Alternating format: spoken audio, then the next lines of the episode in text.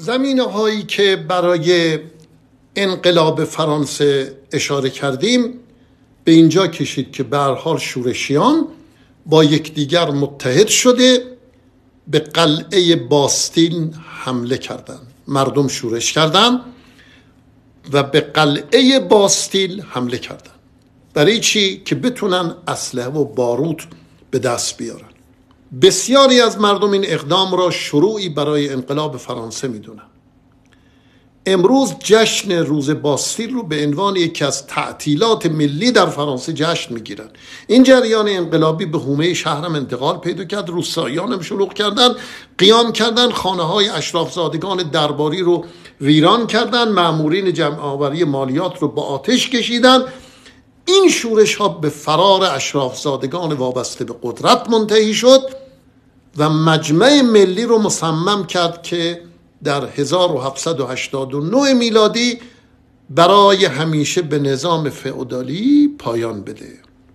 مجمع ملی اظهارنامه‌ای از قوانین دموکراتیک تحت عنوان اعلامیه حقوق بشر و شهروند تنظیم کرد که در نها نظریه های فلسفی و سیاسی این ریشه هاش در نظریه های فلسفی و سیاسی روشنفکران و روشنگران قبل مثل ژان ژاک روسو، حقوقدانانی مثل منتسکی و اینها ریشه داشت.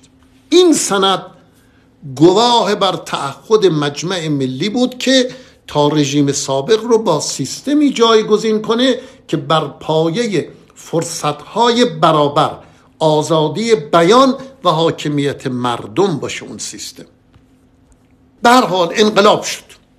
اما بعد از انقلاب، پیروزی انقلاب فرانسه، با کمال تأسف در پی تندروی‌ها و افراط‌های انقلابیون یک دوره ده ماهه‌ای که معروف است به عصر وحشت در کشور فرانسه به وجود آمد. لویی شانزدهم به همراه ملکش، خانمش ماری آنتوانت، تصمیم گرفتند از شهر پاریس فرار کنند. در بیستم ژوئن هزار و هفتصد و نود و یک میلادی اینا لباس خدمتکاران رو به تن کردند. با این روش توانستند از کاخ سلطنتی فرار کنند. یک روز بعد پادشاه در نزدیکی شهر ورنز شناسایی و دستگیر شد و او رو به همراه خانوادهش بردن پاریس. در نهایت تحت عنوان خیانت به کشور و جنایاتی که مرتکب شده بود در هزار و هفتصد و نود و سه به مرگ با گیوتین محکوم شد. بعد از نه ماه هم خانمش ماری آنتوانت به همون سرنوشت دچار شد. به هر حال خشونت بالا گرفت. هر فردی که مشکوک به دشمنی با انقلاب میشد و عنوان ضد انقلاب به خودش میگرفت رو با گیوتین اعدام میکردن. نوشتن هفده هزار نفر در دادگاه محاکمه و اعدام شدند و تعداد نامشخصی هم در زندانها جان باختند یا بدون محاکمه در دادگاه حکمشون اجرا شد. اعمال خشونت که توسط انقلابیون صورت می گرفت مورد انتقاد و اعتراض متفکرین و ارباب نظر قرار می گرفت. از جمله شخصی که معترض بود کندرسه کندرسه فیلسوف بالا رتبه‌ای بود که در انقلاب فرانسه نقش بسیار فعالی داشت. به عنوان یکی از اعضای شورای شهر این مرد بعداً پیروزی انتخاب شد و بعد رئیس مجلس قانونگذاری شد. این شخص در این سمت‌هایی که قرار گرفت تمام وقت خودش رو وقف کرد برای تهیه پیشنویس قانون اساسی جمهوری و جزئیات یک نظام تعلیم و تربیت عمومی. وقف این مطلب کرد که خیلی کار مهمی است.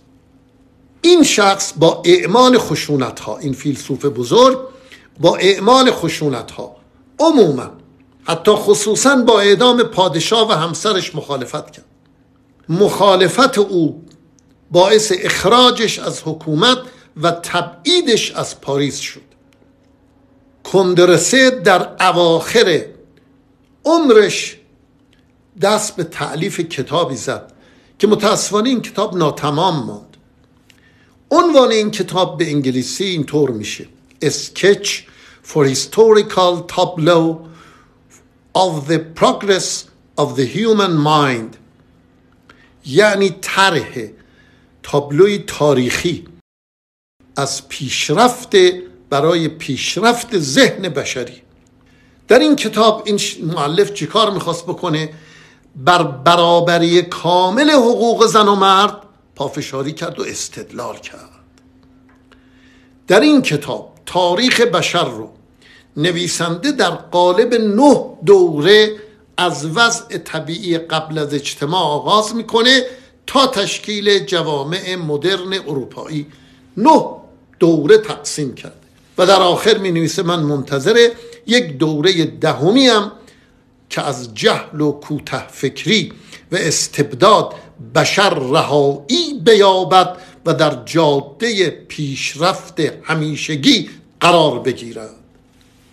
عده زیادی از شخصیت‌های مهم روشنگری خارج از کشور فرانسه در روزهای اولیه انقلاب پیشرفت‌های فرانسه رو تجسم آرمان‌های خودشان می‌دانستند.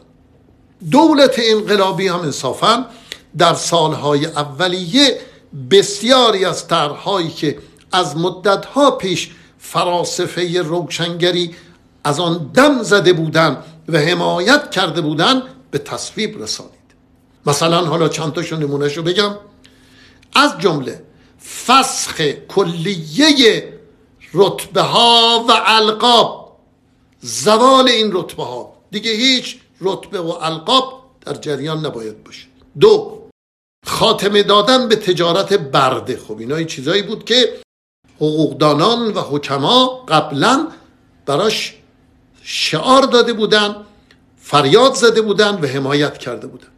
سه، گشودن باب مناصب حکومتی، این خیلی مهمه، به روی همه از جمله پروتستانها، یهودیان، حتی ملحدان و بسیاری از گروه هایی که هرگز آنان قبلا سهیم در قدرت، هرگز امیدی به سهیم شدن در قدرت نداشتند، ولی در به سوی اینها باز شد به موجب قانون ها اوائل انقلاب فرانسه. بالاخره پس از درگیری ها و اعمال خشونت ها به ظهور ناپلئون بناپارت منتهی شد. ناپلئون بعد از رسیدن به قدرت به مردم فرانسه آزادی سیاسی نداد، اما بسیاری از تغییرات مثبت دیگری که انقلاب به همراه داشت رو به همون شکل حفظ کرد. برای مثال با اینکه به سلطنت رسیده بود، بر امپراتور شده بود، برای مثال تمامی مردم در مقابل قانون حق یکسان داشتند.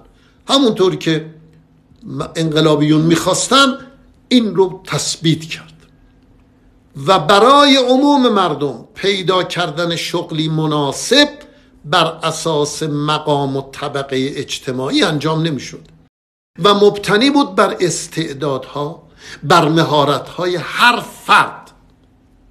روحانیون و اشرافزادگان دیگه مهمترین عضو جامعه به شمار نمی رفتن که نور چشمی باشن و جلوتر از همه منصب بگیرن.